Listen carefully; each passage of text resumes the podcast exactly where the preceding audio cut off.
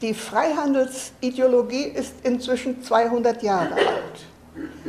Und die ist quicklebendig und die wird, wie man merkt, von Jahr zu Jahr lebendiger. Weil es, und so wird das ja heute interpretiert, darum geht, alle sogenannten Handelshemmnisse für die Unternehmen aus dem Weg zu räumen, damit die ihre Profitinteressen leichter und stärker durchsetzen können. Ähm, es gibt inzwischen über 20 regionale Freihandelsabkommen.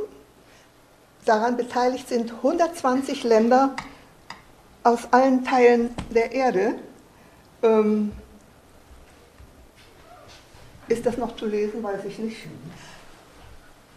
Darunter ist die bekannteste offenbar und auch in der Abkürzung zu uns schon oft gedrungene NAFTA zu erwähnen, dieses, äh, Nord, diese nordamerikanische Freihandelszone, zu der USA gehören, Kanada und äh, Mexiko.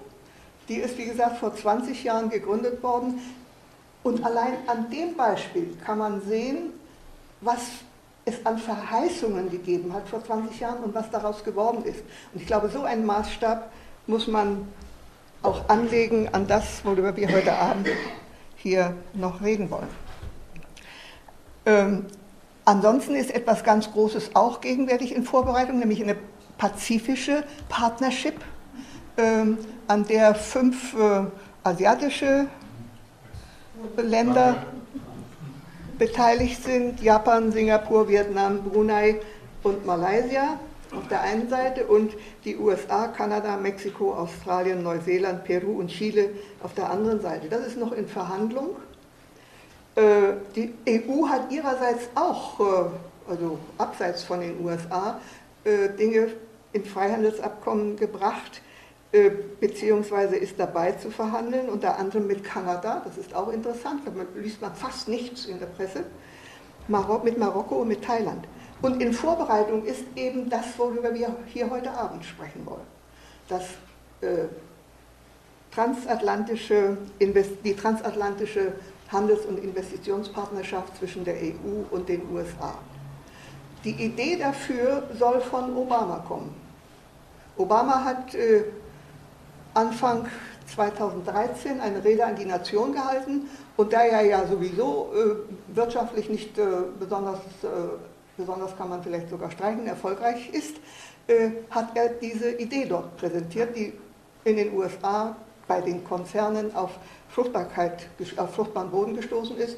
Und die EU-Kommission hat sich dieser Sache auch gleich angenommen. Und so wird denn seit Sommer 2013 über dieses äh, Freihandelsabkommen äh, diskutiert, im Geheimen, in Brüsseler Hinterzimmern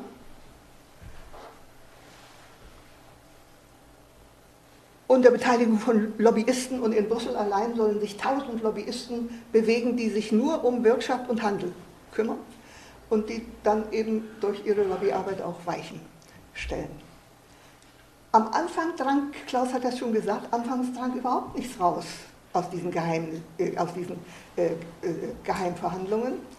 Und dann plötzlich tauchte auf, mein Gott, wenn das so kommt, was die da aufgeschrieben haben, sollen, man muss ja immer im Konjunktiv reden, weil niemand kriegt das Papier zu, zu sehen, komplett.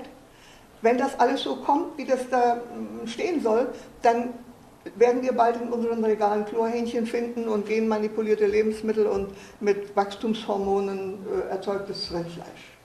Das haben selbst Bürgerinnen und Bürger zur Kenntnis genommen, die sich sonst nicht so sehr für Politik interessieren.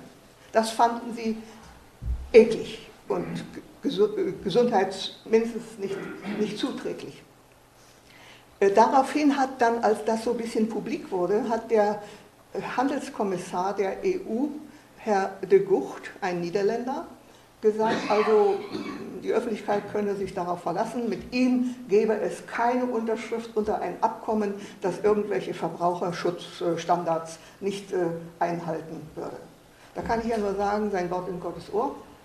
Äh, ich halte dies alles, was da beschwichtigend jetzt gesagt wird, für Beruhigungspillen vor der Europawahl. Und da werden dann noch einige andere äh, zur Kenntnis bekommen, vermutlich die nächste Zeit. Aber ich sage, selbst wenn das herausverhandelt wird, Chlorhähnchen und so weiter, dann bleibt das Ganze ein neoliberaler Megadeal, der eine Liberalisierungs- und Globalisierungswelle in Kraft setzen wird, wie wir sie bisher noch nicht gekannt haben, zwischen den zwei großen Wirtschaftsblöcken USA und EU. Dann wird, das Stichwort hat Klaus auch gesagt schon, dann wird der Alltag von Millionen Menschen beider, auf beiden Seiten des Atlantik betroffen. Dann werden Konzerne, transnationale Konzerne, Regierungen vorschreiben dürfen, welche Gesetze die annehmen darf und welche bitte nicht, weil Konzerne sich äh, beschädigt fühlen in ihren Gewinnerwartungen. Ähm, Demokratie und Sozialstaatlichkeit kommen unter die Räder. Wenn dieses Abkommen in den Konturen, die jetzt so allmählich durch, äh, rausdringen, äh, bestätigt würde. Das ist das, was ich am Anfang sagen will dazu. Ähm, wir haben hier zu Hause einen Bundespräsidenten, der, der sich in das Freihandelsgetöse mächtig einschaltet. Freiheit ist ja nun mal sein Lebenselixier. Und äh, der hat gesagt, das habe ich extra im Wortlaut mitgebracht, im außenpolitischen Vokabular der Republik reimt sich Freihandel auf Frieden und Warenaustausch auf Wohlstand. Das hat er am 31. Januar äh, 2014 gesagt in seinem Eingangsreferat auf der 50. Münchner Sicherheitskonferenz, wo es um die Rolle Deutschlands in der Welt ging. Er stellt also ganz klar Freihandel und Frieden auf eine Stufe. Äh, nun gut, vielleicht hat er von Politik und Ökonomie nicht allzu viel Ahnung, sonst würde er wissen, wie oft Freihandel schon zu Kriegen geführt hat und zu Armut vor allen Dingen geführt hat in bestimmten Regionen. Also das wollte ich Ihnen nicht vorenthalten, was er dort gesagt hat. Aber äh, geht das nun überhaupt immerzu nur um die Chlorhähnchen, die so am Anfang in den Mittelpunkt gerückt wurden. Nein, das ist nicht der Kern. Äh, vielleicht hat man sogar so etwas dort hineingenommen und ziemlich publik werden lassen, um, um Menschen abzulenken von den anderen Dingen, die da im Hintergrund sind. Ähm, ich will mal vorweg meine Punkte sagen, die ich im Anschluss dann vertiefen werde meine Hauptkritikpunkte an diesem Abkommen. Ähm, es gibt wirklich obskure Wohlstandsverheißungen in diesem Abkommenstext, soweit er bisher durchdringt. Also ich, ich kenne natürlich auch nur das, was andere aus Quellen äh, herausgefunden haben. Die grüne Fraktion hat ja im Europaparlament vor kurzem äh, eine Fassung oder Teile einer Fassung, die sie illegal zur Kenntnis bekommen hat, ins Netz gestellt, was auch schon ein großer Aufruhr war. Im Übrigen hat der EU-Kommissar, den ich schon mal erwähnt habe, der hat verfügt, dass die Dokumente, die diesem Abkommen zugrunde liegen, 30 Jahre gesperrt sind, der Öffentlichkeit vorzuenthalten sind. Also das ist toll, das ist toll. Ja? Ähm, und äh, so kann ich mir auch nur die, die Äußerungen der Bundesregierung äh, erklären. Die linke Fraktion hat neulich einmal eine Anfrage gestellt, was denn Frau Bundeskanzlerin wüsste über die Verhandlungsdokumente und die hat gesagt, sie weiß auch nichts. Weiß auch nichts. Nun, nun, lese ich heute in der Zeitung, dass sie vom, vom Präsidenten Obama empfangen wird. Sogar vier Stunden nimmt der sich für die Zeit, steht drin. Äh, und sie will auch dieses Freihandelsabkommen ansprechen wird man ja mal gespannt sein dürfen, was dann herauskommt. Also es gibt äh, wirklich Wohlstandsverheißungen, die gab es schon bei, dieser, bei dem NAFTA-Abkommen und darum sage ich, diese Verheißungen, die beruhen alle auf Mondzahlen. Die äh, werden in die Welt gesetzt und dann soll die Welt sie glauben. Es wird tiefe Einschnitte in das Alltagsleben von Millionen Menschen geben, habe ich schon gesagt. Konzerninteressen dominieren soziale und ökologische Belange. In den Texten, die ich bisher kenne, aus der Presse, aus äh, der linken Fraktion des Deutschen Bundestages und aus anderen Quellen, da spielen äh, soziale und ökologische Belange, die spielen überhaupt keine Rolle. Die, die sind nicht zu finden in den Papieren. Und das ist natürlich auch wieder das Grundgesetz. Ähm, Gefahren gibt es für Demokratie und Rechtsstaatlichkeit, habe ich schon gesagt. Und etwas ganz Wichtiges, jedenfalls für mich, dieses Abkommen wird, wenn es denn mal in Kraft tritt und etwa so in Kraft tritt, wie es jetzt konzipiert ist, dann wird es die Konfrontation dieser beiden großen Wirtschaftsblöcke EU und USA mit den Schwellenländern verschärfen. Das ist richtig eine Absicht. Ähm, man sagt, ach Gott, China, Indien, Russland, äh, Südafrika, diese BRICS-Staaten vor allen Dingen, Brasilien auch noch, die sind doch auf dem Vormarsch. Und die, wenn wir uns nicht was einfallen lassen, dann werden die in einigen Jahren uns den Rang ablaufen. Also müssen wir da einen Wall einziehen. Und äh, manche Journalisten sprechen schon von einer Wirtschafts-NATO, die hier in Vorbereitung sei. Äh, wir wissen, dass die militärische NATO mal geschaffen wurde, um den Angriffsabsichten der Sowjetunion etwas entgegenzustellen. Und insofern finde ich, ist die, der Vergleich äh, mit dem NATO-Begriff an dieser Stelle auch nicht, nicht, äh, äh, nicht, nicht fehl am Platze, weil es hier wieder darum geht, ökonomische Angriffe aus diesen BRICS-Staaten und anderen Schwellenländern, äh, um denen vorzubeugen. Ähm, ja, das Ganze ist äh, Geheimniskrämerei. Dies ist zum Beispiel die Ablichtung einer Vorlage, die im Deutschen Bundestag äh, verteilt worden ist, überall mit VS vertraulich, also sozusagen vor dem Lesen verbrennen, äh, so, so vertraulich. Ähm, es ist schon, das ist schon verrückt. Worum geht es denn nun bei diesem, bei diesem ich sag mal in Kurzform Freihandels, bei dieser Freihandelszone? Der Handel zwischen den beiden großen Wirtschaftsblöcken USA und EU soll einen nie dagewesenen Schub erhalten.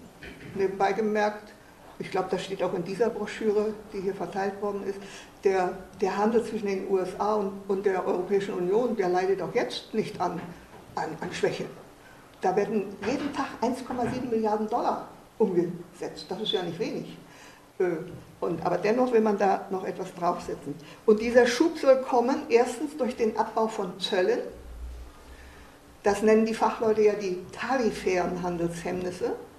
Wenn, eine, wenn die USA etwas importieren und äh, äh, legen darauf einen Zoll, meinetwegen von 5%, dann muss der Anbieter entweder damit rechnen, wenn er seinen alten Angebotspreis, den von ihm präferierten Angebotspreis lässt, dass, wenn 5% draufgeschlagen werden, er sein Zeug nicht los wird. Also was macht denn der Anbieter? Er muss seinen Angebotspreis um die Zollhöhe reduzieren, damit er überhaupt auf dem Markt bleiben kann. Also diese Zölle sollen weg, obwohl die auch jetzt schon eine bescheidene Rolle spielen. Die WTO hat geschrieben, dass, ähm, also die Welthandelsorganisation, dass die Zölle im Schnitt äh, in den USA bei 3,5 Prozent liegen im Schnitt und in der EU bei 5,2 Prozent und bei industriellen Gütern, was ja insbesondere für den Export aus Deutschland eine, eine Rolle spielt, da sind es 2,8 Prozent, also das ist nicht die Welt. Aber es sollen diese, diese Reste von tarifären Handelsbeschränkungen, die sollen wegfallen. Das Zweite ist, was beabsichtigt ist, eine Liberalisierung der technischen Normen und Standards, äh, der Bestimmungen von, für Gesundheitswesen, äh, für Umweltschutz, von für Arbeitnehmerrechte und vieles andere mehr. Das nennen die Fachleute die nicht tarifären Handelshemmnisse. Und um die geht es jetzt ganz besonders äh, in diesem Abkommen. Und etwas Drittes muss ich erwähnen, es soll äh, die Tür geöffnet werden, auf neue Märkte vorzustoßen, die bislang die Länder sozusagen nicht freigegeben haben für, den, für das Mitwirken von ausländischen Unternehmen. Es geht also um die Deregulierung öffentlicher Dienstleistungen und auch der Beschaffungsaufträge, die Kommunen beispielsweise vergeben. Das ist, ein, das ist natürlich eine, ein lukratives äh, Paket, was da noch äh, zur Kommerzialisierung, zur Privatisierung äh, äh, offen steht und wo man sich also gerne daran äh, beteiligen würde. Dieses äh, transnationale äh, Handels- und Investitionsabkommen äh, wirbt mit der Losung mehr Freiheit, mehr Arbeitsplätze, mehr Wohlstand. Das kennen wir schon, diese Losung. Es soll die größte Freihandelszone der Welt entstehen mit 800 Millionen Menschen, in denen man natürlich Verbraucherinnen und Verbraucher sieht, Konsumentinnen und Konsumenten. Das ist das Ziel. 800 Millionen Menschen, 500 Millionen in der EU und 300 Millionen in äh, den USA. Also das ist schon etwas, um das es da geht. Und diese beiden Wirtschaftsblöcke zusammen erbringen 50 Prozent der Weltwirtschaftsleistung und ein Drittel des Welthandels. Und sie vereinigen auf sich 60 Prozent aller Direktinvestitionen. Das ist auch wichtig, diese Ziffer, weil darauf ja dieser, auf das komme ich noch, dieser Investorenschutz, nicht wahr? Das ist ja ein Fund. Die wissen, so viel Direktinvestitionen äh, vereinen diese beiden Blöcke auf sich und da müssen wir als Investoren schon was machen, dass wir unsere Interessen sichern können. Es soll Wachstumsschübe geben, es soll Kostensenkung geben, aber dass Wirtschaft eine soziale Funktion haben soll und ökologische Belange berücksichtigen soll und muss. Äh, das kommt darin, ich sagte das schon, nicht vor. Und es kommt zu diesen Abschottungsgefahren gegenüber China und gegenüber anderen Wirtschaftsräumen der Welt, dass die auch Interessen haben, das wird da einfach ignoriert. Ähm, das IFO-Institut München hat im Auftrag der Bertelsmann Stiftung eine Studie vorgelegt. Es gibt inzwischen viele Studien, ich beziehe mich mal auf die, äh, die sagt, dass ähm, das Bruttoinlandsprodukt pro Kopf in den USA und in allen 27 EU-Ländern steigen würde. Äh, allein das ist schon eine Mondzahl, weil 27 EU-Länder haben so ganz unterschiedliche Bedingungen. Ich stelle mir auch mal vor, dieses, dieses, was hier verhandelt wird, wird auf Bulgarien und Rumänien auch zutreffen, nicht wahr? Naja, die gehen doch total, die gehen doch total unter. Es soll eine steigende Zahl von Arbeitsplätzen geben, darunter in Deutschland allein wird gesagt 160.000 zusätzliche Jobs. Ich finde auch das immer so schön, was heißt so schön? Äh, es gibt nicht Arbeitsplätze mehr, es gibt Jobs. Nicht wahr? Das sind die, wo man von einem zum anderen hoppt, damit man über die Runden kommt. Und unabhängig von anderen Faktoren der Lohnzunahme soll eine Reallohnsteigerung je nach Einkommensgruppe von bis zu 0,9 Prozent. Ich finde das auch toll. Warum denn 0,9 und nicht 0,89 oder 0,95 oder so? Nein, 0,9 Prozent. Äh, auch eine Mondzahl. Und es soll einen 80 Prozent zunehmenden Handel geben. Und alles natürlich unter, das alles innerhalb von zehn Jahren, muss ich sagen innerhalb von zehn Jahren. Also nicht etwa, wenn das Abkommen in Kraft gesetzt wird, sondern in einem Zeitraum von zehn Jahren soll das, äh, soll das äh, erreicht werden. Alles natürlich unter der Voraussetzung, dass tarifäre und nicht tarifäre Handelsbeschränkungen beseitigt werden.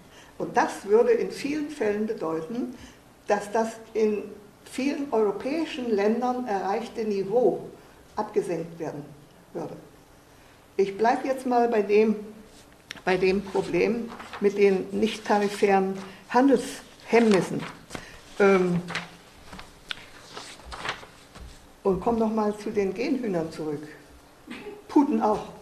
Auf Putin trifft das auch zu. Ähm, in den USA gilt der Standard, diese nackten, geschlachteten, nackten äh, Hühner, die für den Verbrauch vorbereitet werden, werden der zur Entkeimung, also zur Desinfektion, durch ein Chlorbad gezogen. Das ist in Europa nicht erlaubt. In Deutschland und anderen europäischen Ländern wird zur Entkeimung diese, werden diese Viecher, diese Nackigen, durch äh, eiskalte Luft gezogen. Äh, und ich kann es nun überhaupt nicht, ich bin da überhaupt nicht äh, Fachfrau dafür, um zu sagen, äh, Chlorbad ist, äh, also mich würde es auch irgendwie stören. Aber ob das nun äh, gesundheitsgefährdend ist, und weiß ich nicht. Aber jedenfalls äh, würden wir damit rechnen müssen, dass äh, wenn es nicht wirklich noch herausgenommen wird aus, aus dem Abkommen, dass dann auch in den Regalen so etwas liegt und möglicherweise billiger ist als anderes und dann wird eben dazu gegriffen. Also das zu den Chlorhühnern mit der, mit der Entkeimungsart. Ähm, in den USA gilt ähm, alles sozusagen als zugelassen und erlaubt, was nicht ausdrücklich verboten ist. Genmanipulierung ist dort Standard. Äh, in vielen europäischen Ländern, Gott sei Dank auch in Deutschland noch nicht, es sei denn, es ist irgendwo was untergebuttert und wir wissen es nur nicht. Aber jedenfalls äh, im, im Grunde ist das noch verboten. Es gab vor, ich weiß nicht, vor sechs Wochen, glaube ich, muss das gewesen sein, in Brüssel eine Abstimmung, wo die, äh, die Länder äh, sich bekennen sollten, die EU-Mitglieder, äh, ob sie denn eine bestimmte Maissorte, 1704 oder wie, das, wie die Nummer heißt, äh, ob sie die, das ist eine genmanipulierte, ob sie die zulassen würden. Da hat sich Deutschland enthalten weil in einer Koalitionsregierung eben das Prinzip gilt, wenn zwei Partner sich oder drei sich nicht einigen können, muss man sich enthalten. Die SPD und die CSU waren gegen diese Maissorte, genmanipulierte. Die CDU hat sie befürwortet, also musste man sich in Brüssel enthalten. Das hat dazu geführt, dass eine Stimme gefehlt hat auf der Seite der Länder, die schon damals gesagt haben, nein. Nun gab es zu Hause eine große Aufregung unter den äh, Landwirtschaftsministern der Bundesländer und die haben, das muss auch jetzt zwei Wochen her sein, zusammengesessen und haben entschieden, einstimmig, nein, wir wollen das nicht, was Frau Merkel als Kompromiss vorgeschlagen hat, dann nach dieser Brüsseler Sitzung. Dann soll eben jedes Bundesland allein entscheiden, was es macht. Das ist doch absolut hirnrissig. Nicht wahr? Als ob zwischen Sachsen und Sachsen-Anhalt diese, diese Genorganismen äh, sich an der Landesgrenze äh, orientieren und da Halt machen. Das ist doch ein Witz. Das haben die Landwirtschaftsminister auch so gesehen und sich eindeutig bekannt, nein, sie wollen diese Genmanipulierung nicht. Ob das in 10 und 20 Jahren noch so sein wird, keine Ahnung, aber im Moment ist das der, ist das der Stand. Fracking ist in den USA erlaubt. Diese Methode, Wasser, heißes Wasser mit einer chemischen giftigen Substanz versetzt, wird in die Erde gepumpt, in das Schiefergestein, um daraus das Gas zu äh, holen. Das ist in Deutschland noch verboten. Ich sage noch, weil nach dem Kiew, nach dem Russland-Ukraine-Konflikt äh, heißt es ja, oh Gott, wir wissen doch gar nicht, ob Russland uns künftig noch stabil mit Gas versorgen wird. Jetzt hat der Gabriel gesagt, der Wirtschaftsminister, also unter den Bedingungen muss man auch über Fracking äh, nachdenken. Das heißt, alles, was auf der Welt passiert, wird zum Anlass genommen, um Dinge, die man sowieso gerne gemacht hätte, um dann plötzlich dafür die Tür zu öffnen. Also so, und dann sage ich noch ein Beispiel für diese Kennzeichnungsunterschiede, die Automobilbranche. Die Automobilbranche ist ja richtig heiß darauf, dass endlich amerikanische Standards äh, zum Tragen kommen und man nicht immer, wenn man in die USA liefert, irgendwas umbauen muss. Also in den USA müssen zum Beispiel die, die hinteren Blinker äh, rot sein. In Deutschland müssen sie gelb sein. Die Stoßstangenlängen sind unterschiedlich. Die CO2-Abgasnormen äh, sind sehr unterschiedlich. In den USA viel großzügiger als zum Beispiel in Europa. Äh, mit den Blinkern. Die Blinker müssen äh, in Deutschland einklappbar sein, in den USA nicht. Die haben eben ganz andere Straßen auch als wir vermutlich. So, also ähm, das ist auch so ein Beispiel dafür, was für, was für als nicht tarifäres Handelshemmnis betrachtet wird. Und die deutsche Automobilbranche hat 5000 Dinge schon ermittelt, die sie gerne harmonisieren äh, würden, um ihren Absatz äh, in, über den Atlantik zu vergrößern. Da hat sich eben einer gemeldet. Äh, ich wollte fragen, wer soll sich da wem anpassen? Das ist ja die große Frage. Nicht? Ja, das ist ja die Frage. Ja die Grundfrage also selbst die Bertelsmann Stiftung, selbst die Bertelsmann Stiftung, die ja weit ab davon ist, als links oder irgendwie sozial besonders eifrig verdächtig zu werden, die hat gesagt, der Hauptgewinner aus diesem Abkommen werden die USA sein. Werden die USA sein. Also dazu könnte man viele Fakten anführen, allein weil die, bei denen plötzlich ein, ein Markt mit 500 Millionen Menschen ganz weiter offen, viel weiter offen steht als bisher. Äh, dann äh, haben die ein noch stärker ausgeprägtes Lobbying als äh, zum Beispiel hier in Europa oder, oder besonders in Deutschland. Die, das oberste Gericht der USA hat vor etwa drei, vier Wochen, man fasst sich an den Kopf, eine Klage abgewiesen, äh, die zur Grundlage hatte, also man solle Wahlkampfspenden nach oben mal bitte begrenzen. Nö. Das Urteil ist, äh, also das ist nicht zugelassen worden, das Urteil. Die Begründung war, Wahlkampfspenden sind ein Teil der Meinungsfreiheit. Und da kann also jemand, der mächtig viel Geld in der Tasche hat, der kann die Politikerinnen und Politiker, Kandidaten und Kandidatinnen, äh, die sich zur Wahl stellen, besonders sponsern, äh, kann in Ministerien aktiv werden, kann äh, im Parlament Bestechung machen. Das ist jetzt alles erlaubt. Das ist schon ganz schön schlimm. Aber wir brauchen gar nicht so weit zu gehen, auch in Deutschland brauchen Parteien für ihren Wahlkampf Geld. Dann haben sie große Mitarbeiterstäbe, die kosten auch was, also die sammeln auch Geld. Und wir kriegen in Abständen immer äh, mit aus der Presse, welche Parteien im Bundestag, die vertreten sind im Bundestag, denn mit wie viel gesponsert werden.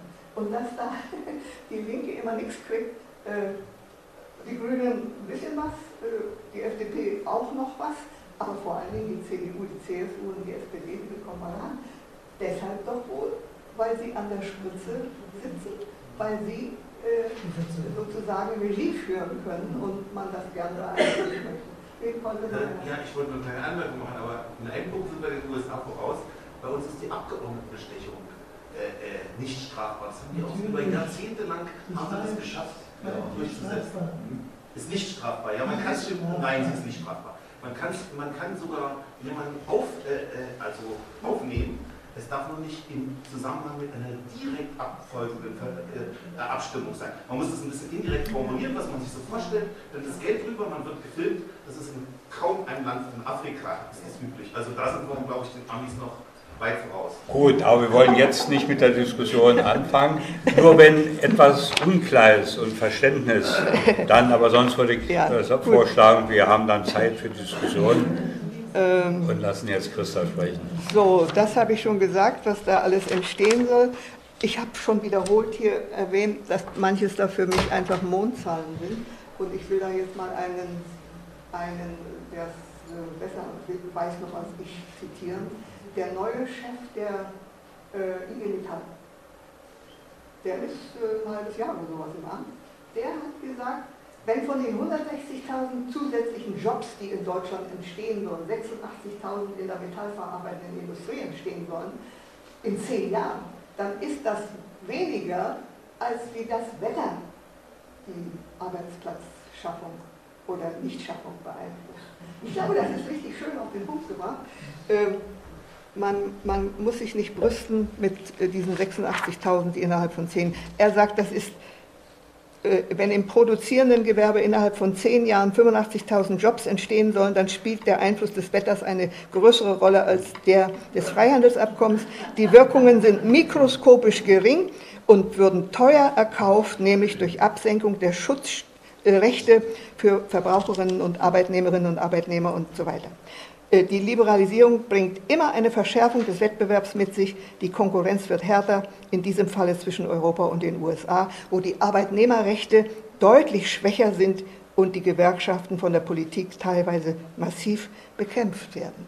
Das der Chef, der neue Chef der IG Metall.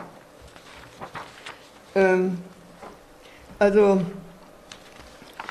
ich sagte vorhin schon, Skepsis gegenüber all dem, was da immer so prognostiziert wird, leitet sich auch ab aus dem, was mal mit, der, mit dem NAFTA-Abkommen, mit diesem nordamerikanischen Freihandelsabkommen versprochen worden ist und was nachher alles, vor allen Dingen Mexiko betreffend, nicht eingetroffen ist. Die mexikanischen Kleinbauern leiden elendiglich unter dem Angebot von USA und Kanada, äh, die die kleinen Bauern mit ihren Angeboten einfach niederkonkurrieren.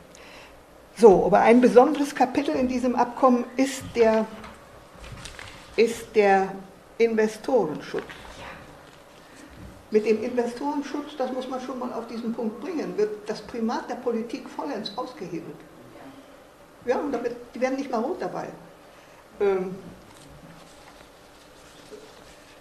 Investoren, äh, Investoren, das sind jetzt immer gemeint die transnationalen Konzerne, die in mehreren Ländern aktiv sind, die sollen sich außerhalb der normalen Gerichtsbarkeit gegen staatliche Entscheidungen zur Wehr setzen können, wenn sie dadurch ihre erwarteten Gewinne geschmälert oder in Gefahr sehen. Ihre erwarteten Gewinne. Also angenommen, äh, und das Ganze soll auch als Living Agreement äh, behandelt werden. Also es geht, es geht auch darum, wenn das Abkommen mal in Kraft tritt, äh, äh, noch was zehn Jahre später eine Regierung beschließt, kann dann noch als gewinnbeeinträchtigende Maßnahme behandelt werden. Äh, sagen wir mal, wir würden in Deutschland wirklich nächstes Jahr den Mindestlohn eingeführt bekommen. Und der würde ja dann von Jahr zu Jahr soll er möglicherweise dann auch noch angehoben werden. Selbst das könnten die Transnationalen als, als Beeinträchtigung ihrer Gewinnerwartungen behandeln oder eine Mitbestimmung. Es gibt, äh, es gibt in den USA, nicht nur dort, aber ich habe jetzt das Beispiel, ein VW-Werk, wo VW äh, das hier in Deutschland übliche Betriebsrätesystem einführen wollte. Das ist dort abgelehnt worden. Das beeinträchtigt die, äh, die das erhöht die Kosten und das beeinträchtigt die Gewinne. Man fragt sich also wirklich, oder, oder wie gesagt, wenn, wenn äh, Fracking nicht erlaubt wird, die nächsten 10, 15 Jahre angenommen, dann würden Ölkonzerne das als äh, Hemmnis für ihre äh, Projekte empfinden, weil sie ihre Gewinne geschmälert sehen. Man fragt sich, was dürfen Staaten dann überhaupt noch von sich aus und für sich äh, entscheiden? Welche Gesetze könnten sie auf den Weg bringen? Äh, Im Übrigen würde das auch für die EU als Ganzes äh, gelten. Äh, was dürfen die überhaupt noch? Jetzt wird das, das Klagerecht transnationaler Investoren wird gehoben auf eine Ebene mit den, mit den Rechten von Nationalstaaten und bedroht natürlich die Demokratie. Ähm,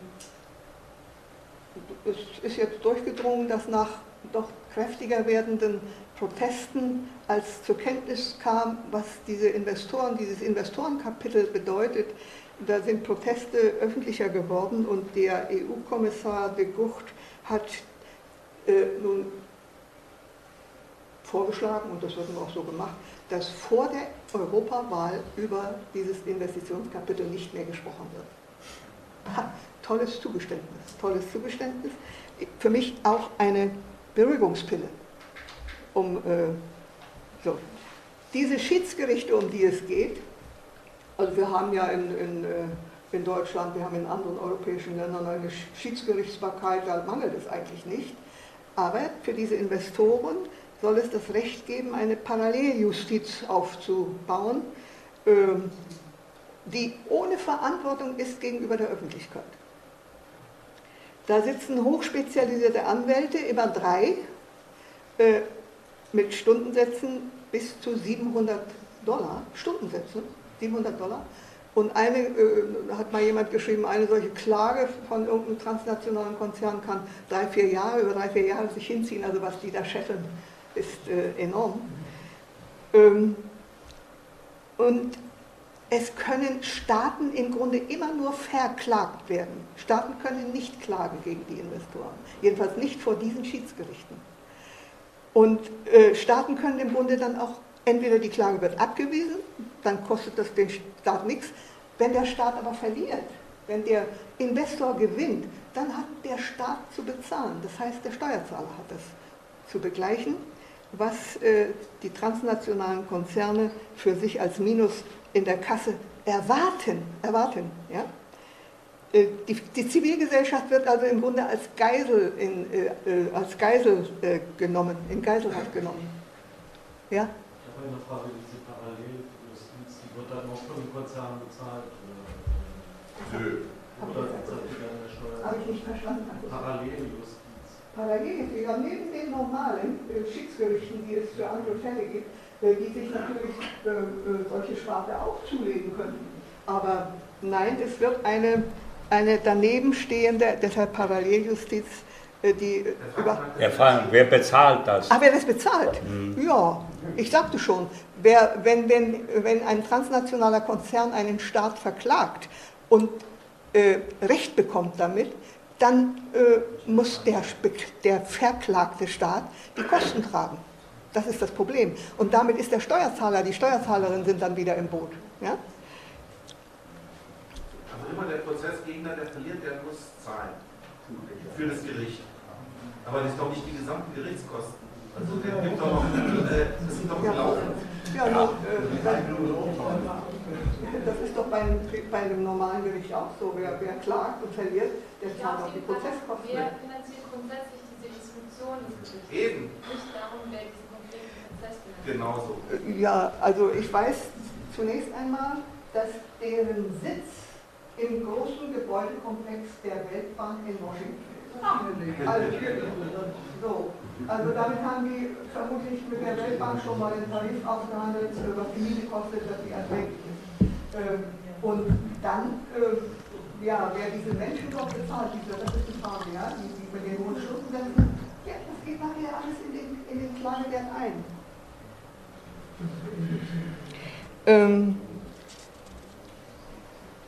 das finde ich ist immer noch viel zu wenig in, in der Öffentlichkeit. Äh, immer noch äh, thront oben das Chlorhühnchen. Das, äh, dazu wird es vermutlich gar nicht mal kommen. Aber diese andere Geschichte, die ist viel, viel ernster. Ich sage jetzt mal äh, ein paar Beispiele, wo man ungefähr sich ausrechnen kann, wie das laufen wird. Der schwedische Energieversorger Vattenfall fühlt sich bedrängt dadurch, dass nach dem Fukushima-Unglück in, in, Japan äh, die Bundesregierung hier äh, eine Energiewende eingeleitet hat und zwei Kernkraftwerke äh, vorzeitig abschaltet. Da fühlt sich nun ähm, der äh, Konzern Vattenfall in seinen erwarteten Gewinn beeinträchtigt und verklagt die Bundesrepublik auf 3,7 Milliarden Schadensersatz. 3,7 Milliarden. Obwohl es ja dieses Investitionskapitel noch gar nicht gibt in Kraft.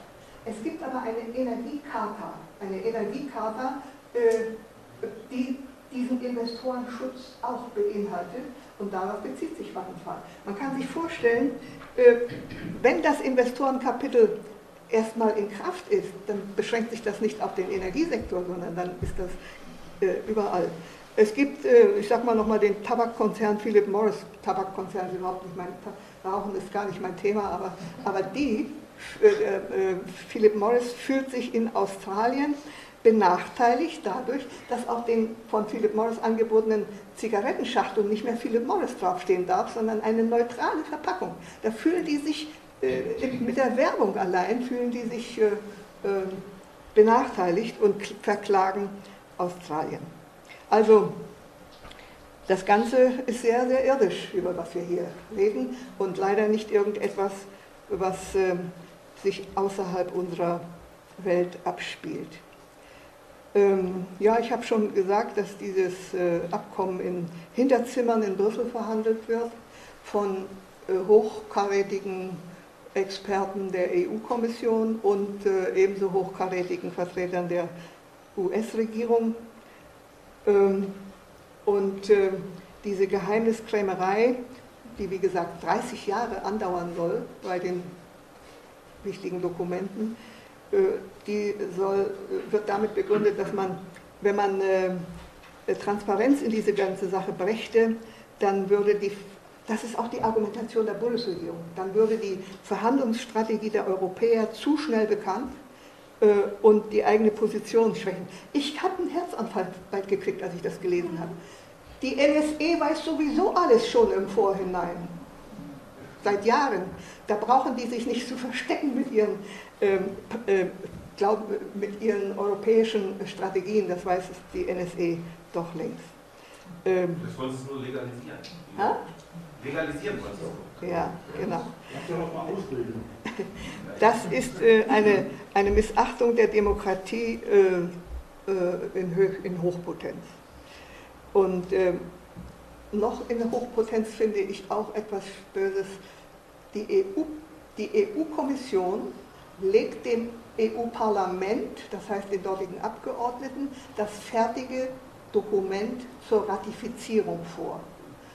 Die sitzen dann dort, angenommen wir sind das Europaparlament, dann können die Abgeordneten den Arm heben und sagen, ja, wir stimmen zu, oder sie können sagen, nein, wir stimmen nicht zu. Ändern können sie nichts mehr an dem Text. Jedenfalls ist bis heute das die, äh, äh, ist bis heute die Situation.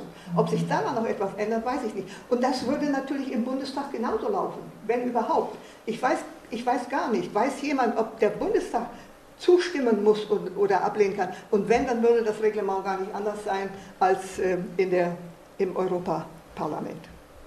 Also, ich jetzt, wir haben Europawahlkampf und man hört immer zu, und die EU muss transparenter werden und muss demokratischer werden und so weiter. Und dann dieses, und dann dieses. Also äh, man, man fühlt sich geback, äh, geohrfeigt, wenn man, wenn man das äh. So, die Hauptkritikpunkte habe ich noch alle mal zusammengefasst, brauche ich jetzt nicht zu sagen. Ähm, jedenfalls, dieses Abkommen gehört gestoppt. Die Proteste haben tatsächlich zugenommen in Gewerkschaften, in Bauernverbänden, in Umwelt- Verbänden, ähm, selbst in der Bundesregierung äh, äußert sich der eine und der andere inzwischen doch etwas, wenn schon nicht kritisch, dann skeptisch. Äh, Gabriel äh, hat gesagt, also das mit dem Investorenkapitel, das kann so nicht bleiben. Und im Übrigen haben wir genug ganz normale zivile Gerichte, da brauchen wir nicht extra noch spezielle Schiedsgerichte dafür. Das kommt von Gabriel, hoffentlich bleibt er bei dieser Meinung. Frau äh, die Umweltministerin, Frau Hendricks, äh, hat sich auch äh, sehr kritisch geäußert, die hat sich wirklich kritisch geäußert, weil sie fürchtet, dass es mit dem Fracking durchkommen würde, allmählich, und auch aus anderen umweltpolitischen Gründen. Ähm, ich sagte schon, der, der de Gucht hat dieses Abkommen diesen Investoren, äh, dieses Investorenkapitel inzwischen ausgesetzt vor der Europawahl. Aber das Leben geht ja danach weiter und die Interessen bleiben die gleichen wie, wie bisher. Man muss dann sehen, wie das wird.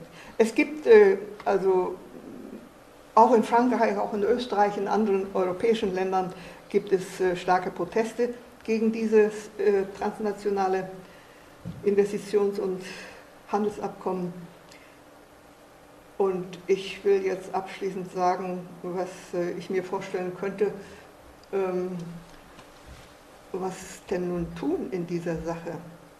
Also, dass äh, wenn die EU wirklich transparent werden will und demokratischer als bisher, dann müsste dies die Nummer eins sein. Ab in kürzester Frist müsste das äh, passieren, dass das, was da jetzt aufgeschrieben ist, dass so etwas nicht ähm, in die Zukunft getragen werden kann. Ähm, die EU-Kommission hat, weil sie nun diese Proteste auch die zunehmenden zur Kenntnis nimmt, inzwischen eine Online-Befragung gestartet, wo man sich auch als Privatmensch, äh, als Unternehmer auch, aber auch als Privatmensch äh, beteiligen kann. Da sind etliche Fragen gestellt und man kann seine Sorgen loswerden. Aber das Ganze ist sehr, sehr ziemlich kompliziert gemacht, sodass das wahrscheinlich äh, viele abschreckt, sich dazu beteiligen. Was ich schöner finde, ist die Internetplattform Kompakt. Die hat inzwischen, ich habe mich selbst auch daran beteiligt, über 460.000 Unterschriften gesammelt, mit der, unter der Maßgabe, dass das Ganze durchsichtig werden muss, dass äh, Bürgerinteressen beachtet werden müssen und dass also nicht eine Entmündigung des Staates geschehen kann. 460.000 das war bis, bis, etwa vor einer Woche. Die Aktion läuft weiter. Es können noch 500.000 rauskommen. Und so eine Zahl kann der Petitionsausschuss des Deutschen Bundestages nicht vom Tisch wischen. Ich rechne also damit, dass man sich im Petitionsausschuss des Deutschen Bundestages damit befassen muss nach der Europawahl.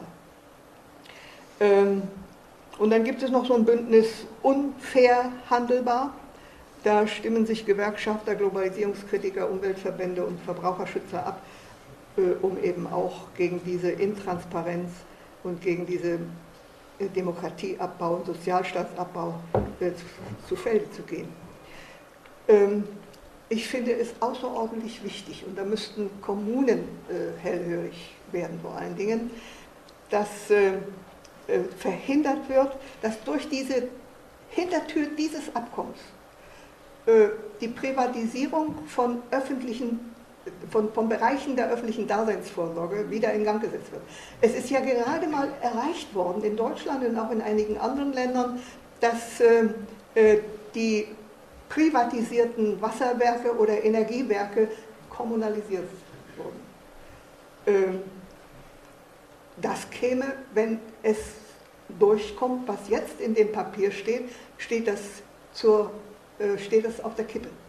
Aber das habe ich auch erst gestern gelesen, selbst wenn das aus diesem Abkommen noch rausgenommen würde, eine Pflicht, die Bereiche Bildung, Gesundheitswesen, alle diese Bereiche der öffentlichen Daseinsvorsorge zu öffnen für die Privatisierung, selbst wenn das hier herausgenommen wird, dann läuft zur Stunde in Genf eine, eine äh, Beratung, an der sich, äh, wenn ich es richtig im Kopf habe, 22 Länder oder wie viel beteiligen. Ähm,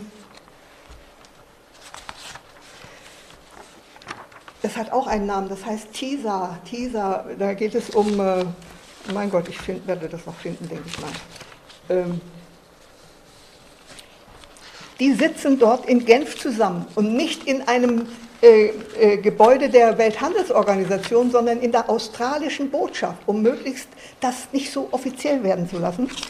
Und die verhandeln darüber, was man machen muss, um, ähm, um machen kann, um endlich wieder diese Bereiche der öffentlichen Daseinsvorsorge, hier Geheimverhandlungen in Genf über äh, äh, ein Abkommen Trade in Services Agreement, TISA in der Abkürzung, zwischen EU und 22 weiteren Staaten, darunter USA, Japan, Kanada und Australien.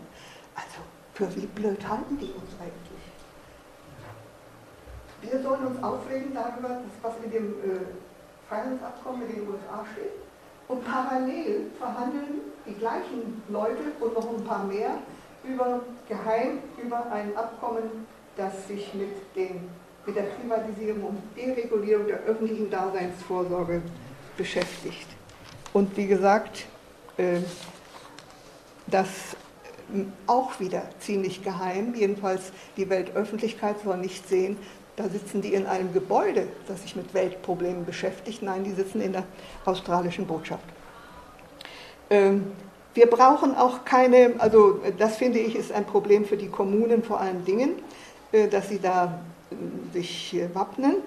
Und das betrifft auch die öffentliche Beschaffung. Also das ist ja ein Riesenmarkt, was Kommunen mit öffentlichem Geld, äh, die haben nicht genug, klar, aber selbst das, was sie haben, das ist auch attraktiv für Investoren und die möchten da gerne zugreifen und möchten nicht, dass etwa Regeln gefunden werden. Äh, zunächst einmal haben den Vorzug äh, Unternehmen aus der Region. Ja, das wäre ja das Ziel. Äh, nein, dass man sich weltweit da bewerben kann.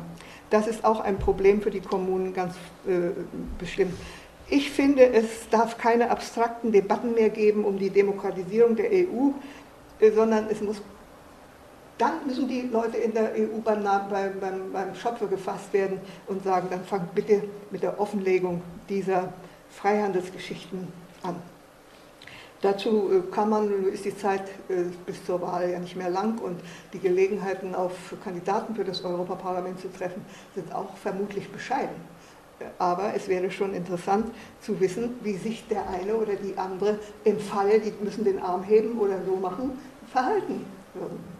Und da das, das neue EU-Parlament ja äh, durch die 3%-Klausel äh, ziemlich bunt äh, sein wird und darunter auch welche sind, denen es eher um, ja, um Interessen von Unternehmen und von Konzernen geht als um soziale Belange, da kann man nicht sicher sein, wie die Abstimmungen dort ausgehen werden. Aber wir haben schon ein Projekt, mindestens ein Projekt aus der jüngeren Vergangenheit, was durch öffentlichen Protest zu Fall gebracht worden ist, nämlich dieses sogenannte MAI, ähm, was ein ähm, äh, multilaterales Abkommen über Investitionen war und auch Investorenschutz beinhaltet. Das konnte zu Fall gebracht werden. Ich glaube, das muss man auch mal in äh, Erinnerung rufen. Also, äh, ich möchte nicht falsch verstanden werden. Ich meine auch, dass eine Liberalisierung sich immer wohltuend anhört.